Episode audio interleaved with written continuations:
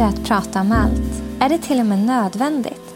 Det här är en podcast som utforskar påståendet att hälsosamma relationer börjar med att våga säga som det är.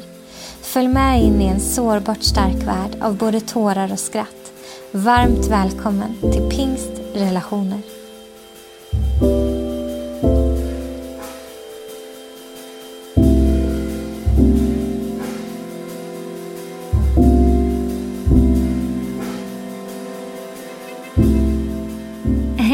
Fina lyssnare. Välkommen tillbaka till Pingstrelationer-podden.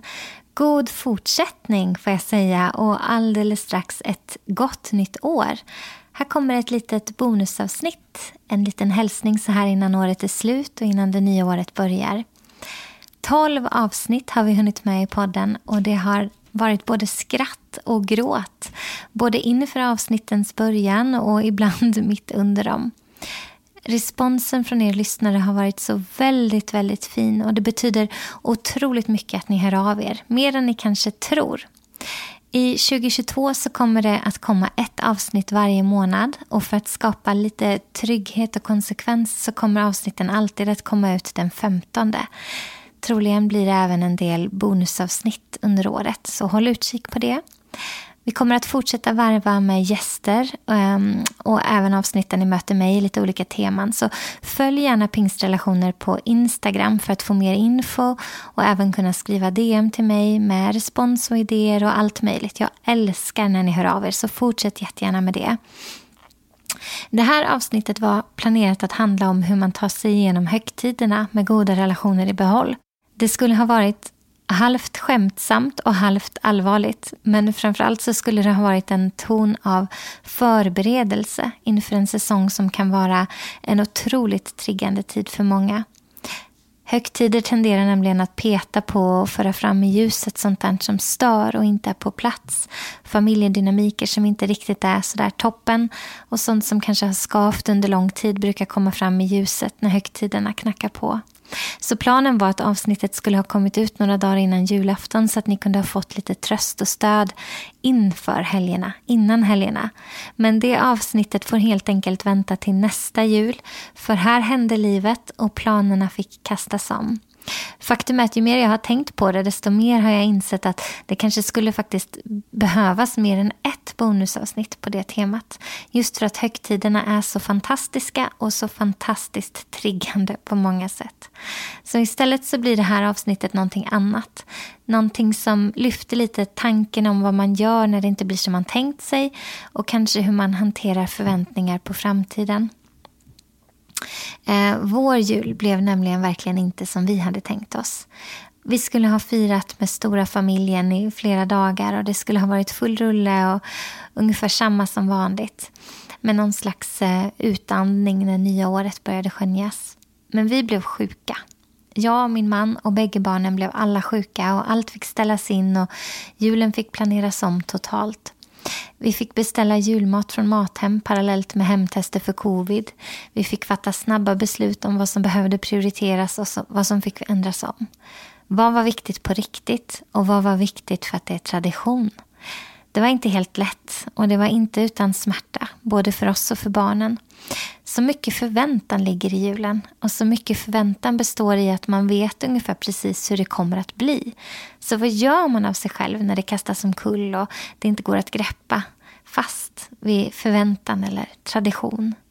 Man skulle kunna tycka att pandemiår eh, har gett oss någon slags förberedelse och, och övning i det här med att ställa om och ställa in och ändra och kasta om sina förväntningar. Men det är svårt för oss människor oavsett pandemi. Så den här julen gav oss några riktigt fina insikter och även några viktiga tankeställare inför året som kommer framåt nu. Nummer ett. Det viktigaste behöver vara uttalat. Det kan inte antas. Vi satt ner med barnen och pratade om hur det skulle bli, hur julen skulle bli annorlunda på grund av att vi alla var sjuka och vi frågade barnen vad som var det viktigaste för dem. Och till en början så var svaret allt. Allt måste vara som vanligt. Vi lät dem sörja och bearbeta att det faktiskt inte kunde bli som vanligt i år. Och efter en stund så landade deras sorg i att det mest smärtsamma var att inte få fira i gemenskap med andra, med familjen, stora familjen. Och det kunde vi inte ordna. Vi kunde inte ändra det. Men vi kunde konstatera att det är det som är det viktigaste och att det är okej okay att känna sorgen av att det inte skulle bli så i år. När den insikten hade landat så började barnen rabbla upp massor av saker som hör julen till och kunde till sist formulera ett par andra saker som också var väldigt högt upp på listan, väldigt viktiga, nästan kompromisslöst viktigast. Och Viktor och jag lade till ett par saker vi tyckte och tillsammans hade vi formulerat och uttalat vad det viktigaste för vår lilla familj, för oss fyra, var för att få en bra jul. Att göra det gjorde oss medvetna om vad vi ville välja, vad vi ville prioritera och vad vi ville välja över annat när vi insåg att vi inte kunde få allt. Den insikten tar jag med mig in i 2022. Det viktigaste måste få vara det viktigaste och det viktigaste måste vara uttalat. Om jag inte har uttalat vad det viktigaste är så kommer heller, kommer heller inte mina handlingar att följa det. Så det är viktigt att tala ut det. Nummer två. Man måste veta varför det viktigaste är det viktigaste. Att bara svara för att det alltid har varit så räcker inte. För att ge prioriteringen substans så måste den grunda sig i ord som värderar den och mäter den i jämförelse med annat. Så vi pratade med barnen om vad det var med de där viktigaste sakerna som gjorde att de var så viktiga. Och vi landade i några värdeord som beskrev känslan de gav oss och vad de påminner oss om och vad den större bilden som de tillsammans målar är. Att sätta ord på vårt varför gav tyngd till prioriteringen. Och det gjorde oss målmedvetna att faktiskt vilja kunna genomföra så mycket som möjligt av det vi ville. Nummer tre. Att släppa taget om det som inte blir som man tänker sig innebär inte att det inte längre är viktigt. Det innebär att det finns gränser för vad det får kosta. Och i vårt fall gick gränsen till exempel vid tomte inomhus med tanke på smittorisk. Men det ger även en viktig tanke inför framtiden. Det är inget misslyckande att släppa taget om det som inte går att genomföra. Det är modigt och ibland fullständigt nödvändigt. Så det var de tre små nycklarna som vi på något sätt fångade här när det inte blir som man tänker sig. Och nu går vi snart in i ett nytt år. Och året som ligger bakom är år två av en pandemi. Den är inte över, hur gärna vi än vill det och det nya normala verkar inte riktigt vilja landa.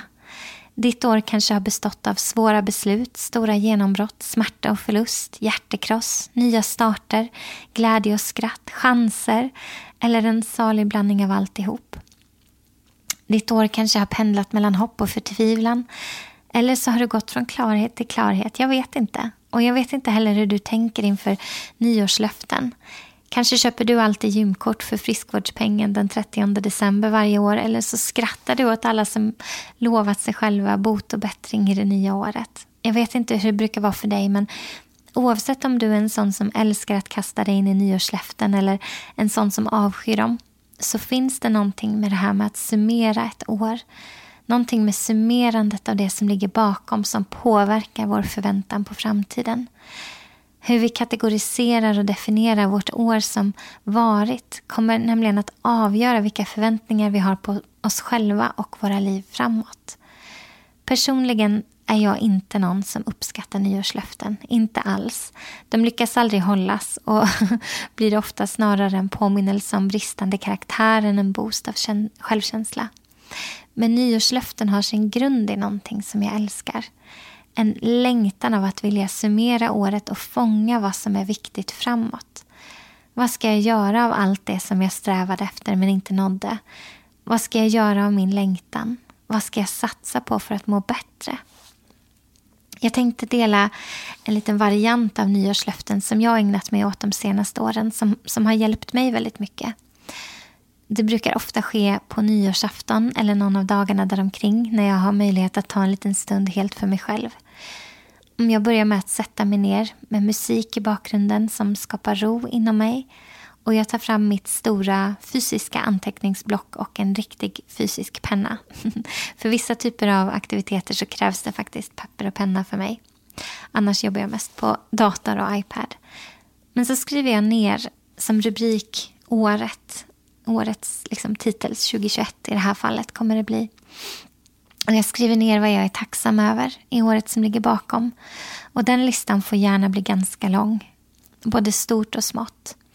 Och jag skriver ner vad jag har erövrat, vad jag har lärt mig, vad jag har vågat, vad jag har prövat och vad jag har utvecklats i.